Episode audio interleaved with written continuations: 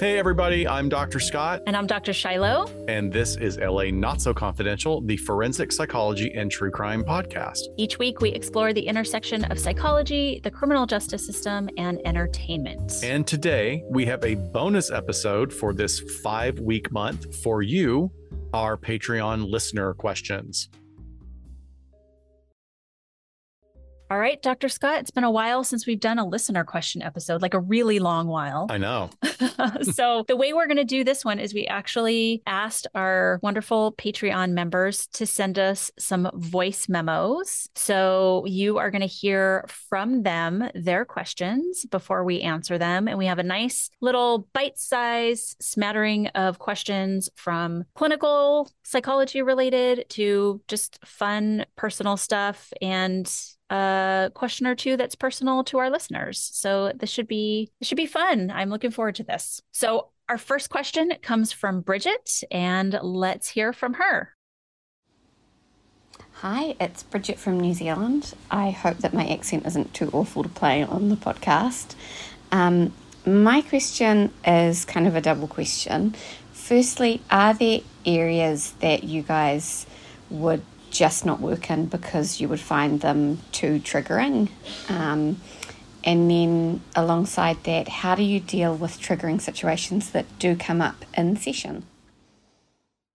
All right, Scott. So, what do you have to say to Bridget's questions? Okay. So, I'm not very far or very isolated in this. I mm-hmm. really don't feel super comfortable in working in situations where there have been child victims of any kind. I have had even the experience in the last few years. As most of you know, I'm partnered with law enforcement and we you know, go to hospitals after people have been hospitalized. We advocate for things in court. We go do evaluations in the home. We do a lot of different things working with people in the community. And I've had probably in the last probably four years, a couple of times where I've gotten so triggered at what I understand to be happening in the home, not mm-hmm. because of a DCFS report, but because I'm watching interactions between the parent and the child and I'm noticing patterns and I'm seeing things. And like the worst thing for me is feeling powerless powerless. Like I know it's not reportable. Right. Like I know I can't take immediate action. There's nothing that has any legal teeth that I can do. Mm-hmm. And, you know, sometimes I can do an intervention, but most of the time, these situations, especially the triggering ones, I, it's just too far gone. And there have been a couple where my my grizzled, very tough detective partner has kind of like, let's we need to get out of here. Yeah. Because he can see he can see me really getting worked up. So, yeah, I was gonna say, what's your tell that he now knows to pull back those reins a little bit? I think my face gets really tight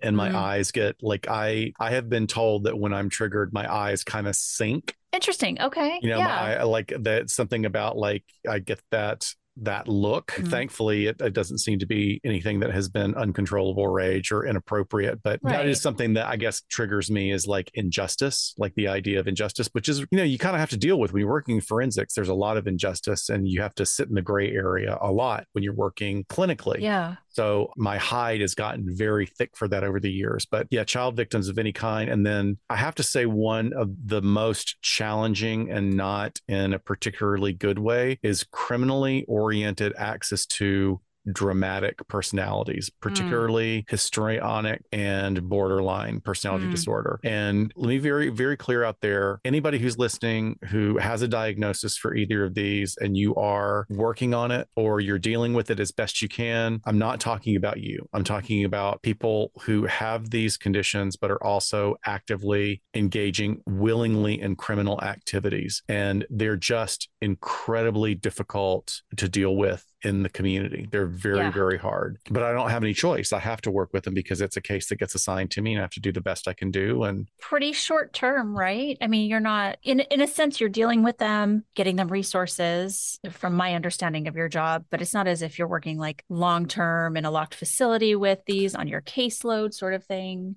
So right. it kind of feels like, you know, it's in the best the best case scenario, that yeah. would be it. I would be able to go, oh, let me link you to this person and let me link you to this clinic or then boom, you're done. And it's not because many times people with personality disorders are help seeking rejectors. Yeah. So yeah every and that's one of the problems with this population is that they reject what is being given to them. And there's a reason for that is that the offering of support and compassion and empathy and boundaries is not something that they have been offered likely in a consistent way throughout their lives. Mm-hmm. They don't know how to accept it, mm-hmm. but what mm-hmm. they do know how to do is continue to create chaos and reject it. And that is just really it takes up a lot of time in community mental health. Yeah. So these individuals can take up a lot of time when you know there are others with more severe chronic illnesses that really need help but you know sure. it's that's part of the the challenge and the incredible fulfillment of working in community mental health in a forensic capacity as i get to see all of this and and you know i even though this is triggering for me it's also one uh, uh, as being different from working with children this is one where i get to grow with this like i get to like i can i can learn to be stronger i can learn to be more resilient i can find a way to offer something or or not offer something in the appropriate way you know so that i'm yeah. following the all the parameters of what my work responsibilities are. So yeah, anyway, those are those are my two that are really the big ones. I mean, I love love love working with the adult children of personality disordered parents. It's incredibly fulfilling work when someone comes into your office and you know within 20 minutes you've got the picture of what's going on. Yeah and you realize like this person is going their the quality of their life is going to change once they get the experience of their life history being validated by someone else. Mm-hmm. When someone else actually, like a, when a, a, therapist can go, that was abuse, right. or can say, that's not good parenting. You deserved better. Let's talk about that. You know, that there, there's just a lot of power that's held in those situations. And my experience has been that with the type of therapy, you know, type of postmodern therapy that I do, where you're actually concentrating on the relationship building in order for the individual to develop, you can see unbelievable growth, which is really wonderful. And then another one that I'm challenged by is working with geriatric populations, which actually we're coming upon a crisis in this country for all types of support for our geriatric communities. So if anybody's interested in working with geriatric communities and you're wondering what you want to do with your career, the field is completely open because we have so go. many aging now. I know two people that work specifically with geriatric populations, and they are the most wonderful, kind patient people. They're wonderful psychologists and they're very fulfilled fulfilled by what they do. And the staff that I experienced in assisted livings has been, for the most part, really kind of remarkable, like amazing people doing amazing work. And I think I'm going to just, you know, share this with our 6,000 plus listeners is that I think the reason I get triggered is because I've already kind of been through this twice with my mom and my dad who died of dementia related illnesses. And, you know, seeing people in that last six months as dementia really kicks in is just, it's brutal it's really really hard yeah so yeah probably that's that's my my three big points there. What about so, you? So I think I kind of put this into two categories when I listened to her question. I think of the time that I was probably most triggered. And then I think of the areas that I'm like, oh no, I know I don't want to do that sort of work. And I've never done it. You know, like you're saying, you kind of size it up based on you. So I think the, and maybe I've talked about this before, but the time I was most triggered was certainly when I was doing sex offender work. And there was a, an individual who was a former police officer that was there for a sex crime that he had committed against an adult while on duty in the course of his job. Wow.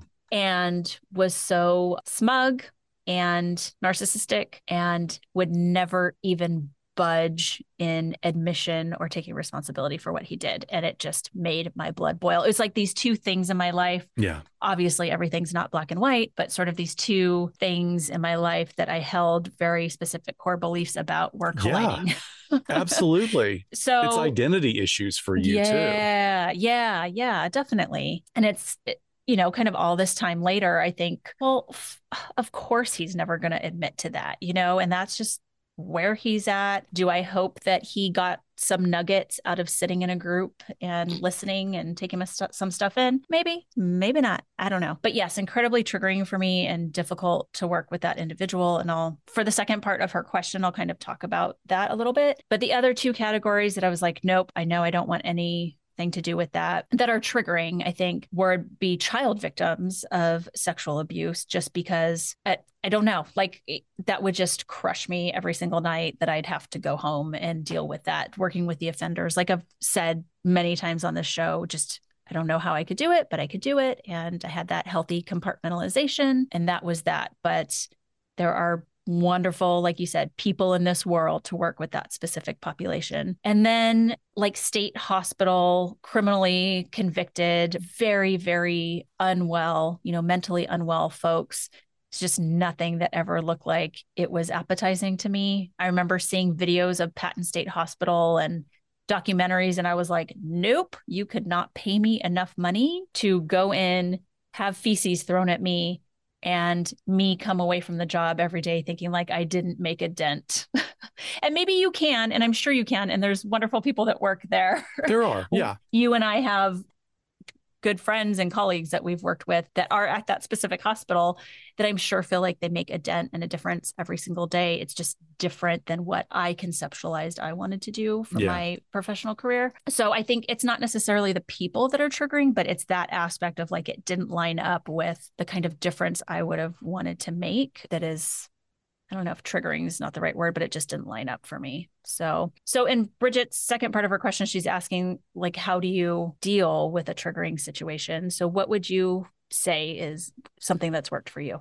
So, how do you deal? When I was going through sort of trying to figure out what I was going to do, either if I was going to commit to staying in entertainment or branching out into something you know solidly as a as a middle-aged adult i was talking to my therapist and he said well what about this? And he was kind of did this kind of open arm expansion mm-hmm. of his mm-hmm. office. And i was like you want me to clean your office?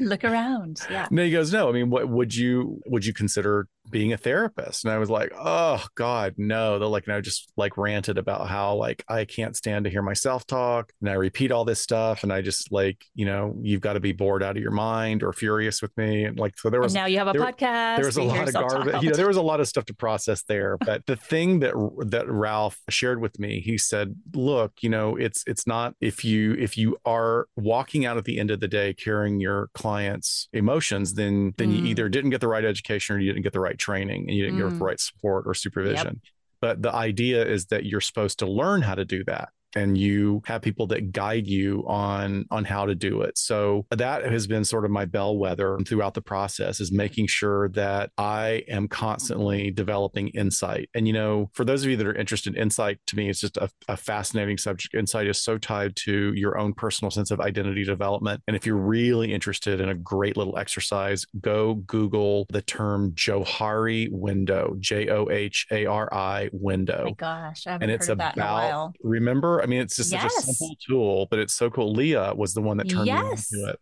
That's right. Oh my But gosh. it's the idea that there are things that you know about yourself that nobody else knows. And there are things mm-hmm. that people know about you that you don't know. And then there's shared information. And then there's this locked room in the back of the building that is the unknown unknowns about who you are. And I think that, you know, the job as a clinician is to constantly take a jackhammer or a spoon and scrape away at the plaster to open up that other room so that you're constantly growing in insight. Because if you grow in insight, then you're able to understand what your triggers are. And yeah. if you know what your triggers are, you either go and you get supervision or you go to your own therapy or you reach into your hopefully well stocked virtual toolbox by your side to take care of yourself. Yeah. You know, that's that's how you do it. And it it's interesting because I know people that don't do that and you can tell you can tell in our field the people who don't take care of themselves it just mm-hmm. to me it's like a neon sign over their head yeah i think i echo all of what you said and i would add you know when you first have that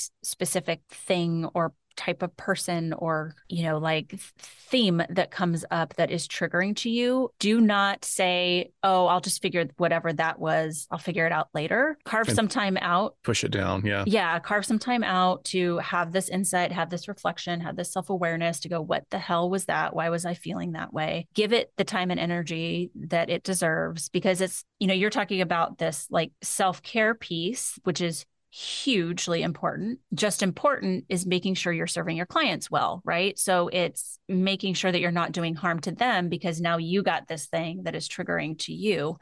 So with that, you know, like Scott said, if you need to consult with somebody, if you need to get your own supervision about this matter to see if you need to work through it or how to work through it, Right. Absolutely. I think as I've gone along in this profession and I've gotten a little older, I would also hope that there are work environments for people to where, yes, you can work through it, but if you need to have a change of a client on your caseload or they need to change clinician, that you have the luxury and ability to do that because that's okay too. Like, don't just try and work through these really tough challenges yeah. and grit and bear through it when it would just be easy to say, Hey, I cannot work with this client. I won't serve them well with the stuff that I have. They can go to someone else. There's always somebody else. You know, I am so glad you said that. It makes me remember our colleague, Dr. Sarah, who was mm-hmm. our colleague as an intern and she is i'm not sure what her what she's focusing on now but when she graduated she came and worked at the correctional facility that i was at in California. And we even uh, rented, each of us rented rooms from another psychologist who lived in the area. So we carpooled together. We worked on the same yard together. And I remember having a really rough month. Like our caseloads, when you work in prison, it's a fantastic experience, but your caseloads are just off the hook. And, you know, people who work there long term develop just these really good skills for dealing with it. You know, they really mm-hmm. compartmentalize in a healthy way the work that they're doing. And I had not quite yet developed that. And I remember being really, really angry at one of the clients just for, you know, typical manipulative stuff that happens with inmates in prisons. But it had really pissed me off. And I made a statement that was not nice. Mm-hmm. And Dr. Sarah turned to me in the car and she said, That's not you. Mm. Yeah. And I like it. That's all she needed to say was yeah. like, that's not you. And I really appreciated it because it felt like, you know, she knew me after, you know, I think by that time we'd known each other two and a half years or so. But the idea that she would be able to call me on that was very helpful. And it helped me kind of reorient like, okay, it's time for some self care. It's definitely time for some supervision. I'm going to go right to Dr. Vickers and I'm going to talk to her. And, and I got my needs met and it, it made a difference. But sometimes you need that too. You need to surround surround yourself with people that are going to keep you in line. I think that's really helpful. Great way to put it. So, our next question is from Candy B. So, Candy B, take it away. Good morning, Dr. Scott and Dr. Shiloh. This is Candy B from LA. LA is in lower Alabama. And I am pursuing my bachelor's in criminology with a minor in military resilience. So, my question for y'all today is I have plenty of the textbooks regarding criminology, and I like to look up like the books referenced in those textbooks for more reading. However, I'm hoping you guys can either tell us your favorites or give us some suggestions of books that are more experience based. I've read the Roy Hazelwood books and John Douglas books like that, but are there any others that you would suggest or that are your favorites, maybe? Um, love the show. All right. So I think we curated quite the list. So everyone get your pens and paper ready. I just literally ran over to my home Your library bookshelf. here. I've seen that. Yeah. Yeah. But I thought, you know, because she asked in sort of like the criminology realm, but I also love that she's studying like military resilience as well. And I just want to hear more, Candy, about like what area you end up going into. So I put together a little list here. I think since you really enjoyed and have already read you know, all the John Douglas, Roy Hazelwood books, that a very contemporary version of that is Dr. Chris Mohandie's Evil Thoughts, Wicked Deeds. So that just came out in the last few years and is very much case highlights and storytelling while also really talking through what a forensic psychologist can do with, like I like to say a special set of skills that you know chris has curated for himself. So there's really some interesting stories in there that i think you'll really like. Also the psychopath inside by dr james fallon is again fantastic such an easy read for a neuropsych book that really dives into psychopathy. And of course we've talked about his story many times on this show which is just a nice vein throughout the book. And then an oldie but a goodie, I put the crime classification manual on here, which is by John Douglas, Ann Burgess, Allen Burgess, and Robert Ressler. A little outdated, but it is still kind of a roadmap, if you will, to some of the early work that they did in a sort of textbook fashion, but also with case studies in there. So it gives you this breakdown of typologies and different types of offenders and tells you about the people that they interviewed for that. And then lastly, you know, I was kind of thinking of like military or law enforcement resilience. And one of the books that I've read in the last year that I absolutely love, which really can be applied to any type of what I call high performing work groups. It's called The Culture Code The Secrets of Highly Successful Groups. And that's by Daniel Coyle. And that was referred to me by a SWAT commander, but it talks about how Google and Pixar and how they work in their groups to just churn out really next level product but work together as a team. And it's, again, just like so interesting, a lot of social psychology stuff to digest. So, Dr. Scott, what did you put together? Well, first, I'm taking down notes because I, I, I have the first three and need to reread them. But Culture Code was one of those that I've heard of it, but I've not read it. But it's so good. Uh, if I'm, if I remember correctly, one of my private practice clients who is quite a successful entrepreneur is always reading things like that and will say in session that the secret to my success is reading these types of books. That's awesome. Yeah. So I'm really a little bit of a loss here because I haven't read as much outside seminal works like you shared more than textbooks and research articles just because I'm really busy. But and you're prepping for a podcast every week. every single week, every single week. But now I'm going to steal your book list. But that being said, I will talk about the things that were sort of my intro drugs that I think are really great pieces that can be bought on Amazon for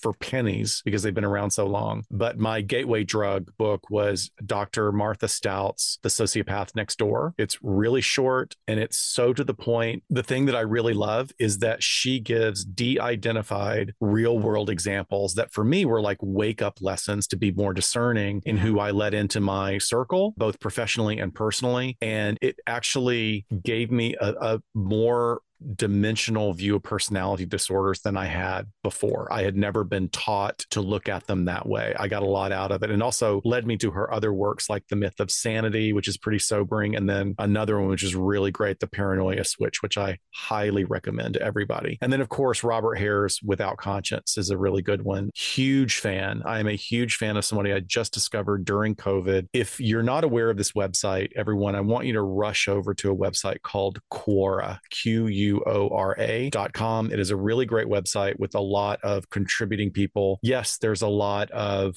like crazy people on there as well. But, yes, there are.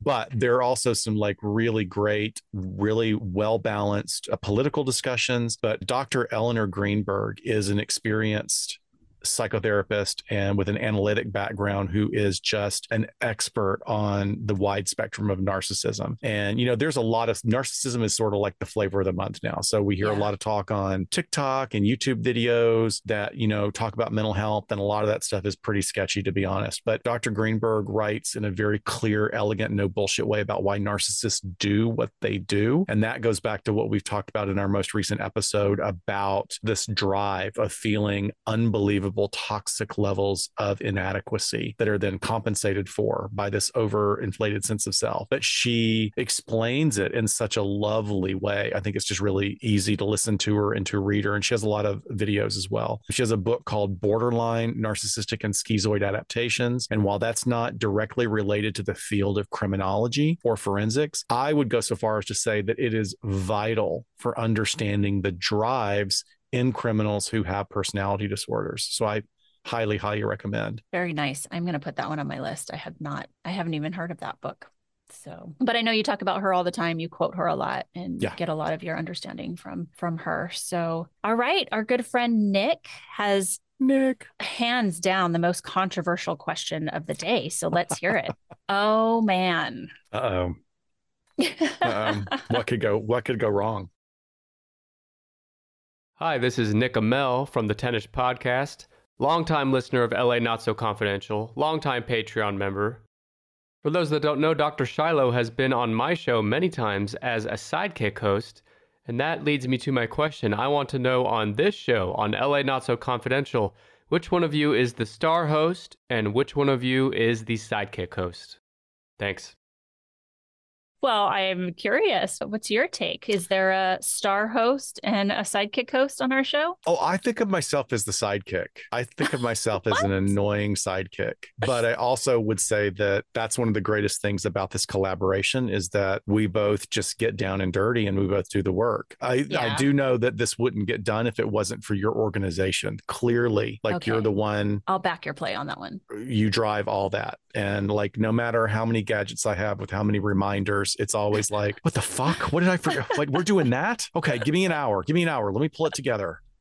You know, so I, somehow we make it work, but that's literally the story of my life. I, so, like, there's been this viral TikTok audio sound lately where, and I picture you in in my head. So I'm gonna say like you were the star, where it's like I'm the talent. I'm not supposed to worry about things like that. There's just people doing all sorts of hilarious things, but like I'm the talent. I'm not supposed to remember what we're talking about today. Just put a just microphone put, put in my a face. card in front of me and let me let me read. Yeah. No, I you know, this isn't one of those shows where like one week you come with something, next week I come with something, even though that would make it very, very equal. But the amount of work we both put into this I think is super, super equal. And I don't know. I think our audience loves you more. So I'm going to say you're the star and I'm the sidekick. oh, I don't think so. I think you're that... like the personality. I'm just the organizer, logistics person or something. Oh, this is such an introspective question, actually. It is. I mean, I don't agree, but I respect what you're saying. But I would also say that there are people like, and this, I'm not saying this in a pejorative sense at all. I'm not trying to cast aspersion on any of our listeners or anything because we have so many wonderful listeners. But you know, and you know what? We're really lucky, even with our, our the listenership that we have, we rarely get like really awful, awful reviews. Like every yeah. once in a while, we'll get one that is either completely off the rails, and the off the rails ones are easy to go. Like, okay, oh, well, I see what that go is. go have some sleepy time tea, and you'll be fine. right. But they're those the negative ones mostly. Like if they're coming after you, they're coming after you for your law enforcement background. It's yes. without fail. Absolutely. It's always Absolutely. because you're a cop lover and that we're doing propaganda. Well, I am. My husband's a cop, so I'm a well, cop lover, you know, several times a week. bow, wow. Several, several times a week. Oh my God, you're so young. Enjoy it while you got it. But, you know, the criticism I get is for thinking being overrated. No, what, what we were called recently, like a third rate forensic psychologist, which was like, and Something I'm usually like, like offended by stuff. And then I thought that's so out of left field. Like if you even knew a fraction of what you and I really do in our day to day lives. Yeah. Like, yeah that to me, I was like, I'm that's personal. I must have said something that offended you, you know, yeah. that, or you perceived it as being offensive. But I feel like sometimes I get more of the anger. You get the mm-hmm. the cop loving stuff, but so I feel like I get to people. Which way. is understandable because I am a big personality and you I'm certainly are, yeah you know, so I, I get In that. that I'm not way. everybody's cup of tea. I'm not even I'm not everybody's rusty bucket of bog water. So you do you.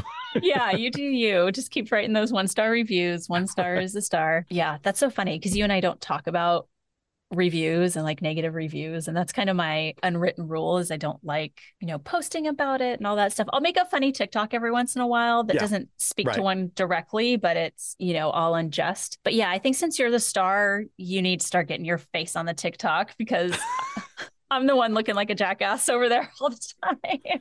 well, TikTok did to be banned. I mean, like we're all. Oh, they've been selling... saying that since 2020. Meh. Yes. Anyway, thanks, Nick, for taking us down this rabbit yes. hole. I wasn't expecting that, but thank you, you guys. Nick. Please go check out the Tennis podcast if you have not. I don't know why I'm holding up this coaster because nobody can see this. That's but... super cute though that you just did that. I really like. it's like I, we're on TV. Show me, I, show I know. I have the Tennis Podcast coaster right here, and it takes care of all my drinks. So you don't hear me slamming down my LaCroix hibiscus naturally essenced sparkling water. Anyway, Nick's show is one of our faves. Love him. Yeah, they're great. So, next up, we have Melissa with a personal question about another form of entertainment. Very good variety yeah. of questions here. Absolutely. Take it away, Melissa. Hey, Dr. Scott and Shiloh. This is Melissa from Palm Springs, California. It recently occurred to me that I don't remember you guys ever mentioning your favorite bands or music preferences, and I'd love to hear about it. Thanks. Okay, why does it seem like when someone asks about your musical taste that it's like instantly when you answer you're going to be judged on like your coolness. Because you are. I love this question. I think maybe we've answered it before but i'm here to entertain it again. But i swear from whether i was back in high school and someone asked me what kind of music i listen to to now i'm like are they going to disagree with me or think i'm less cool of a person. I don't know why it just triggers that. Let's see. So, speaking of high school, really anything 90s is you know that's my coming of age period so i feel like i instantly connect with 90s hip hop of course grunge r&b and even country but i'm saying right now fight me on this 90s country is the only good country music but also this period of time brought me to love my favorite band ever which is the very LA punk band Bad Religion. So they are a thousand years old, and I still go and see them almost every time they're in Los Angeles with really the same little group of people, which has built over the years. In high school, it was my best friend Gina and I that would go to their shows, and then we have continued, and other people have joined us. And so it's kind of cool every few years to get our band back together to go see Bad Religion, which I love, love, love. But my overall favorite type of music that I listen to on a daily basis these days is house music. So I'm a big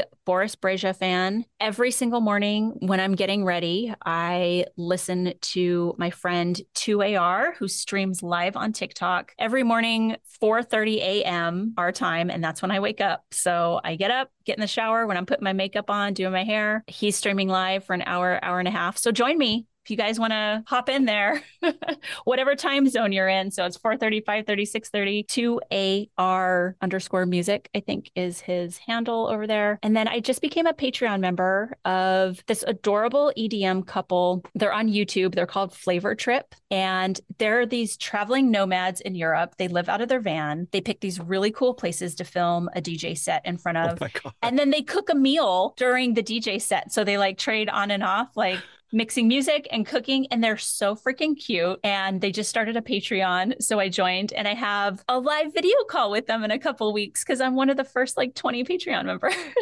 that you have to we gotta you have to post that that's oh so my gosh cool. They're so adorable. They're That's like, adorable. you have a true crime podcast. Jimmy is the guy and Amy's the girl. She, and I think it was Amy writing. She's like, Jimmy loves true crime. I'm like, that's so cute. So anyway, that's me. What about you? Well, I don't consider my music taste to be cool at all. I mean, they it really isn't. just um, self-admitting up front. It just isn't. And I mean, I I have people I went to college with that were who are lovely and they were exceptionally cool then and they're exceptionally cool now and they know so much more about music than I do mm. and I mm. just you know I didn't relate to music in that way but I I mean I in many ways I feel like mine's pretty mundane but with some quirks I love standards or what are known as the Great American Songbook yeah as well as like the modern covers or spin-offs of them so I like this I mean I go all the way to bizarre new age ambient music that mm-hmm. actually is kind of self-medicating for my ADHD. I use That's that stuff awesome. because it's it's fantastic. It, like I can put on just the weird. My neighbors must think is he a witch or something because is he doing I'm, a séance? I'm just listening to the strangest stuff, and it but it, they don't realize it's putting me into the zone where I can yeah. you know knock out a, a 20 page psych report or I can write an episode or something. I also have these specific channels that I've created on Amazon and Pandora that that are lounge singers. And I just love lounge singing. Like I wish lounge bars and piano bars would come back. Like oh. I would, ah. I just, it, it, there was when I was coming out and going out to bars for the first time in the 80s. And I, first time I went to Chicago, there were still piano bars and it was yeah. so great. But there's a, a, a, group that's been around for a couple of decades called Pink Martini. Mm-hmm. And then there's old lounge singers like Julie London, the very famous Peggy Lee, Frank Sinatra, then newer artists that do instrumentals like Chris Botti and David Benoit. But my tolerance of sort of new age or smooth jazz, like I can't take clarinet. having visions of Ron Burgundy in my so, head. Oh my, I know. Like, well, he does. he plays jazz flute. Oh, but got like it. Kenny okay, G, whatever. Like like Kenny G with the clarinet, like there's something about it that that sets me on edge. Like I, it's almost like a baby crying. I oh can't. Oh my god! It just sends me over the cliff. But another trivia thing, you know, I grew up in North Alabama, and my wonderfully insane father actually had the first and the biggest bluegrass music festivals in the nation in the 70s in this piece of land that we owned in the mountains of Alabama. And I got exposed very early to the bluegrass greats. Like I got to meet Bill Monroe and all these other artists. And Emmylou Harris actually even came Wow. and performed when she was a teenager. But I love bluegrass music, like real old school bluegrass is just it's genius if you if you understand music and you understand what they're doing that's based on the historical influences of like appalachian influence and irish and all these other things Uh-huh. that have come across. I just love it to this day. And i like folk and then i also like really obscure appalachian music that's pre-radio. So it's the it's the stuff that hasn't been influenced when radio started in the 20s and then i love 1950s country music like patsy cline and all those greats. But i'm not you know 50s it's country music is country music too. I'll Thank you. And then like and, and 70s California rock, like the Ah. Eagles, Stevie Miller, and then you what you and I did, like we took our husbands to Mhm, Heart, Ann and. Nancy Wilson at the bowl, which was like Just amazing. unbelievable. It was so great. One of the best concert experiences But ever. mine's eclectic, but like every time, you know, I, I have good friends that are like, "Oh, wait, you haven't heard this album? I mean, well, how can you not have heard this album? And this person Okay. actually constructed this when they were cooking chicken at an altitude of 10,000 feet, surrounded by You're like, um, fuck off. Mong- Mongolian stringed instruments made out of yak hair. Like, oh, I it don't. can be I don't get yeah, it can be a very snooty thing to be into and Yeah. learn about. That's for sure. Do you so what year was the Bluegrass Festival? I mean, do you think do you think there's any video footage that someone has archived somewhere on that? How cool would that be? I don't know, but if anybody's interested in looking for it, there's a couple of Facebook pages. But the place that my family owned for that period of time was in sort of north central Alabama called Horse Pens 40. And they've got a web page. It's owned by a great family now. It's very, and they still do music festivals, but not really to the extent that, that we did them. But it's a beautiful, beautiful piece of land in the mountains. And if anybody out there is listening and that name strikes a bell and you have footage, let us know. Yeah. I'm sure there's some around there. I mean, this was all before you had sort of the shoulder top Right. VHS. This would have, Right. you know, but there's probably something around there somewhere. See, if we were allowed to like go back in time and I could go party with you, the perfect thing would be for you and I to go to like Electronica Music Club in like the late 80s together and just Yeah. freaking party all night. That would be Oh, yeah. amazing. Can Yeah. we just have one night with no consequences to be yeah, able to all, do that? all I'll say is that, like in that fantasy night, my there would be a lot of substances in my body, and my eyes would be as big as saucers. Yeah, if we were, if that were to be, if Oh, yes, I know. All right. Well, let's get to our next question from Cindy R. Hi, Dr. Shiloh and Dr. Scott and all the other listeners. Uh, my name is Cindy. I'm from Vienna, Austria, and I have a personal question, and that is how to deal with the pushy mom. Um, I'm neurodivergent, but not more on the highly sensitive side rather than the autistic side. So that means that my brain is wired differently. It's a little bit like um, autism, but um, I don't have autism. I am um, highly sensitive. And my mom, I think to this day, doesn't accept the fact that I'm neurodivergent. And um, she does push my boundaries. And uh, when I want to be left alone or when I say no, then it's no, but she doesn't accept no. And um, it's very exhausting for me every time I visit my mom uh, or I try to make some time and visit my mom because she pushed my boundaries. And I don't know what to do with her. So, um, yeah. I love the podcast and um, and everything you do. And yeah, bye.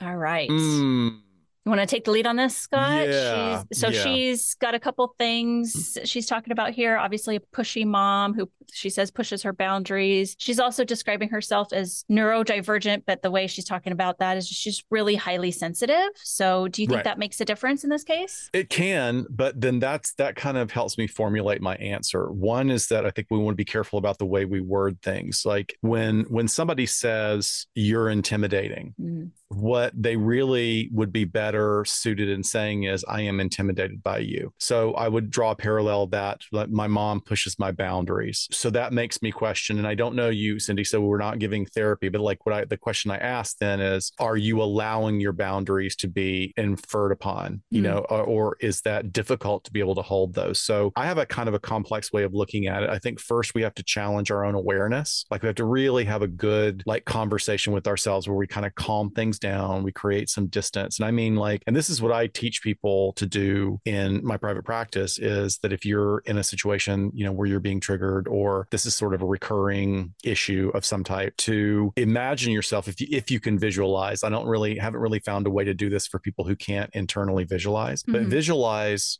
you know, visualize in your head where you're standing right now. And then you visualize that a part of you separates from your physical body and you step back, you take a step out of your body, and then you step up. So you're in this position where you're looking at the situation like it's pieces on a chessboard. You're up looking down. You've got like, so you're going to detach emotionally and you're going to really look analytically at what's going on so that you really like, okay, is this person really speaking to me in the tone of voice that I perceive them to be speaking? In? Or is it possible that I am misperceiving it or I am so triggered by this that it feels exaggerative to me? And then that's one part of it, you know, to develop that insight into what's really going on. You know, you can journal about it, write things down about what your feelings are, what your automatic thoughts are coming from that. But then also, you know, if you have a support circle of friends, I mean, and I mean real friends, like, you know, yeah. friends that love you so much that they're not always pumping sunshine up your ass. They're yep. they're calling you on your stuff. Somebody that can say, "Well, Scott, you know, you didn't do your best work right there. Mm-hmm. You know, mm-hmm. I know you were triggered and that was an unpleasant situation, but you were kind of an asshole. You know, you pushed yeah. back, you were harsh, you got that look on your face. You know, that's a friend who will call you to the carpet on it. And if you have somebody like that that can give you that very valuable, rational third party perspective, I think that's really, really helpful. And then do you know actually what boundaries are? And, you know, I thought I knew for years what boundaries were, and I was incredibly wrong. Hmm. Because my basis of what I grew up with was so skewed about family expectations, personal inter- expectations. It was just really, really skewed. So as an adult, I had to go like actually research it and read and figure out what are appropriate boundaries for an adult individual and their parent or a teenage yeah. individual and their parent. And those change, that right. they really do change. Like the boundaries change when you officially legally become an adult. And then it changes when you emotionally become an adult, right? So constantly reassessing that is very important um, and understanding what those are, educate yourself, read up on them. Then you start experimenting with implementing boundaries while you are managing to keep yourself cool. So you're not being reactive as you're trying to integrate this new set of skills. And then also, this is one no is a complete sentence. Mm, no yep. is an absolute complete sentence when people are incurring upon your boundaries. If you want to make it a little softer, no, thank you. No, I'm sorry, I can't do that. And not with a modifier of I can't do that right now, or no, I don't want to do that, or no, that really doesn't reflect my value system, or no, I'm not able to speak to you right now about that situation. Perhaps we'll be able to speak about it in the future. Yeah. But if you have porous boundaries and usually that happens with family members learning to say no is is very important no matter what their reaction is. And that's part of the strengths you have to develop. And then you know especially when it's i don't know what your situation is out there but when you're financially entwined with a parent that complicates things a lot. And you have some really hard decisions to make about okay well do i have options? Can i walk away from this because mm-hmm. maybe you're in a pickle where you can't, you know, you right. financially can't do it. So then you're going to have to find a way to make it work. And sometimes that is healthy avoidance if you're working with someone who is toxic. So I know Those that's a lot of information, but that's sort of the the gist of what I help people adjust to. Especially, I love how this dovetails into the previous question because this is the type of stuff that I'm teaching to people who have narcissistic parents. Yeah, no, I think that's great. And I know you're a perfect person to answer it. And, you know, I would just, the only thing I would add is that when you put boundaries up for the first time or you sort of reestablish them, because you're always allowed to reestablish them if you feel like what has been in place is not working or they're just not getting it, that person is going to, I, I explain it like, they walk up and they see this fence for a first time, you know, kind of put their hands in this That's chain link perfect. fence and they're like, yeah. what the hell is this? And they get kind of you know, crazy about it and push on it a bit. And you just have to keep it constant. You know, consistency is key with it. And I think that's what you're talking about when you're saying keep it cool, but also, you know, make sure you keep it in place and you're not like, oh, oh, never mind. Let me take that chain link fence down for Right. you just because they're reacting. If you keep it consistent, then next time they come back to the fence, they'll go, oh, I remember this. Okay, this fence is here. And yeah, I mean, I think always keeping in mind that that's all you can do is that how they're acting on the other side of the fence is nothing you can control. And like you were saying, you know, if you're financially entwined, that's difficult, but maybe also another evaluation, the frequency of the visits to this person, the duration of the visits to this person, does that need to change and shorten for your own well-being? So, yeah, lots of lots of good points there. Thank you for that question, Cindy. So, our last question comes from our Patreon member and chiropractor by day, an embalmer by night. I like think this guy has to have a show. I'm sorry. I like that know. he Oh needs my a show. gosh. This is fantastic. so he comes to us with a question that he wrote at sort of the 11th hour before we get in this. So I will read it. And yes, we're still working on trying to find a way to have Scott and I interview him. Probably not live, but we're all, we're trying to record it and then we'll release it to our Patreon members on the heels of our funeral home crimes. That's that was the nexus there. So Richard's question is now that Robert Blake has died, are you able to do a podcast regarding Bonny Bakley? I embalmed her. Dun, dun, dun. I know.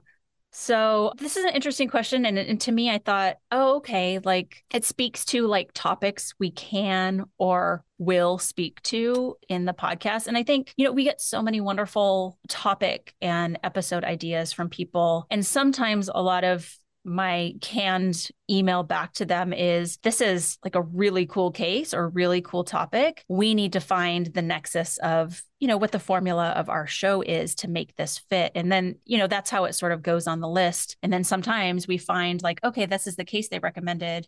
Here's the forensic psych topic we're covering. Ah, those go together and we can make it happen. I think, you know, there was really nothing with Robert Blake being alive that was keeping us from talking about it, perhaps. Because he was exonerated, right? He was acquitted. And even if he had been found guilty, I think the only thing is that it is an LA crime. With our jobs, we have to be careful because True. those investigators, True. it is still recent enough. I think those investigators could still be in our universe a little bit. So, just uh, what I wanted to speak to with this question is that I recently heard an interview with Bonny's daughter, Rose Lenore Blake, and her take on the fact that, and this was before he had died. So, you guys probably know that last year, Wondery came out with a big serial podcast about this murder, Bonny's murder. And so this was, and I'm so sorry, I forget where I heard Rose talking about this, but she was talking about the experience of having this huge podcast blow up. She's now 19 and just her life being talked about, her parents, her mom, you know, the relationship, obviously strained relationship with her father after all of this, because she was just, she was an infant Yeah. when this all went down. And she was raised by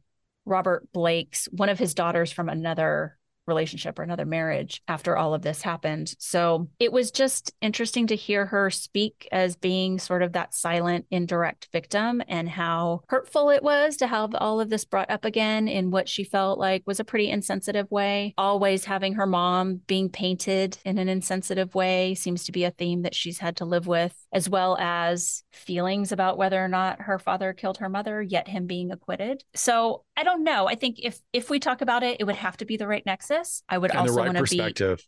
Yes. Yeah. It- especially, we should have the right perspective always, but it always sort of recalibrates you when you hear someone that is really experiencing this in their life from the inside out to just orient us back to that again, I guess. I think it's a fascinating story. And I wasn't even really considering all of the points that you're talking about, but I'm not up to speed on everything that has come out since Mhm. that podcast came out. So I would have to go back and and listen and reorient myself to everything that happened. Yeah, it's been a while. But it sounds mean, like, you know, it's the thing that I find interesting about that, aside from the surviving child's experience of sort of unresolved grief and unresolved history. Like, this is one of those examples of complex grief of you mourn the idea of something lost that never had an opportunity to Yeah. develop. She never Mm. had the opportunity to be with her mother. She never had the opportunity to have a relationship with her father that was not complicated by Right. that. And that's really complex. And I myself have had a challenge with someone who has a similar situation and there's not a, not a lot of way for me to work in there. Like so Mhm. I would want to be respect super super respectful of her. I would say that that case I want to be respectful in saying this and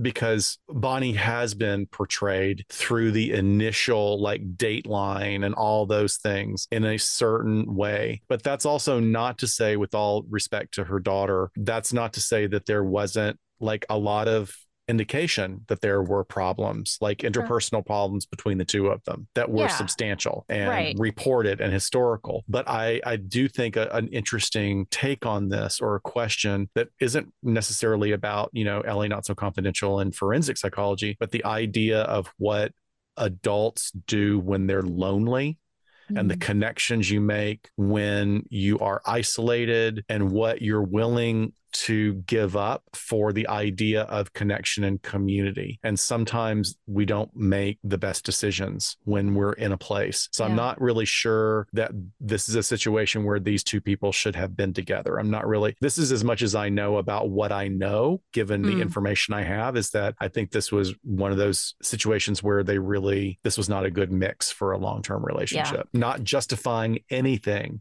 that happened. I'm not making any excuses, Right. nothing. But, you know, there are, like, I was want to give an example of a lot of us have in our social circles, you'll have a couple where you'll look at your friends and go, oh my God, they've been, they've been at each other's throats for 30 years. Oh, Why? I know. and they're doing it in front of us like we don't want to see it we're tired you know so those things happen and Mhm. it happens for a Mhm. reason and they're sustained for a reason but it seems like we probably need to be more educated on this so yeah i don't know maybe we've just talked ourselves out of doing it although i do think it's a fascinating case but we do want to be respectful to to rose Yeah, absolutely. But great question and very timely just with his passing. I also think it brings up that age old conundrum of like loving the art of an artist who has potentially done something bad. yeah Even though he was acquitted, it feels a little OJ ish where you're like, hmm, this was a Well, pretty I'm darn good gonna- investigation. Yeah, and you I'm not making excuses for anyone, I think, but when it comes to resilience and understanding and looking at the bigger picture, there are a lot of unbelievably talented artists who were completely fucked up Oh, with yeah. completely fucked up value systems. And the whole Yes. nature of art is about how the viewer interprets it. No matter what, how narcissistic the artist was, it's Oh, about sure. the interpretation of that art. So all of us need to be more responsible in looking historically at what the art contributed to the world and separating it from maybe what the artist did to the detriment of the world. Yeah, I think that was something we talked about in our Kanye episode, perhaps. Yeah. Anyway, such great questions. This was so fun. I'm glad we Love set it. aside some time to do this again. So it is the, gosh, we are just plugging away here through spring. You and I are getting ready for some festivals. Please check our live events page on our website to keep up to date with that. It always has links where you can get tickets and discount codes and all of that in one place, which is always nice. And we work hard at keeping our website updated. So the resources for every episode, putting up descriptions and our YouTube videos. Please go over and subscribe to our YouTube as well. We're having still about one guest a month. There will not be one this month because we're doing this bonus episode instead. But let us know what kind of people you'd like to hear from. If, you know, they're not already in our professional, personal, social circle, we'll try and find someone if you guys are interested in a particular research area or profession and have a chat with them like we do. That right. sounds great. Thank you guys. And we will see you next time on LA Not so. Confidential. Bye. Bye bye. We sincerely thank you for spending some time with us today. LA Not So Confidential is part of the Crawlspace Media Network in partnership with Glassbox Media. Each episode is hosted, produced, and written by Dr. Scott and Dr. Shiloh. Our post production editing and sweetening magic is handled by the multi talented Jason Usry of Ear Cult Productions. The LA Not So Confidential theme entitled Cool Vibes Film Noir is composed and performed by the talented Kevin MacLeod. He graciously allows us to use his music via a Creative Commons attribution license, and you can check out all of Kevin's amazing work on YouTube. All of the resources for each episode can be found on our website at la not so confidential.com. You can find us on Instagram at LA Not So Podcast, on Twitter at LA Not So Pod, and on Facebook at LA Not So Confidential. Media inquiries and bookings are scheduled at alienistentertainment at gmail.com. Please join us each month on Saturdays at 4 p.m. Pacific Standard Time for a live streaming and very interactive broadcast on YouTube entitled Behind the Couch. Stay tuned to all of our social media for our live streaming scheduling announcements. Subscribe to LA Not So Confidential so you never miss a new episode. And lastly, we'd be honored if you joined our Patreon at patreon.com slash LA Not So Podcast. With a subscription, you get an ad-free listening experience, and you'll be the first notified about upcoming live events, social gatherings, and super cool swag coming your way. Thanks for listening and join in with us next time on LA Not So Confidential. Bye, folks.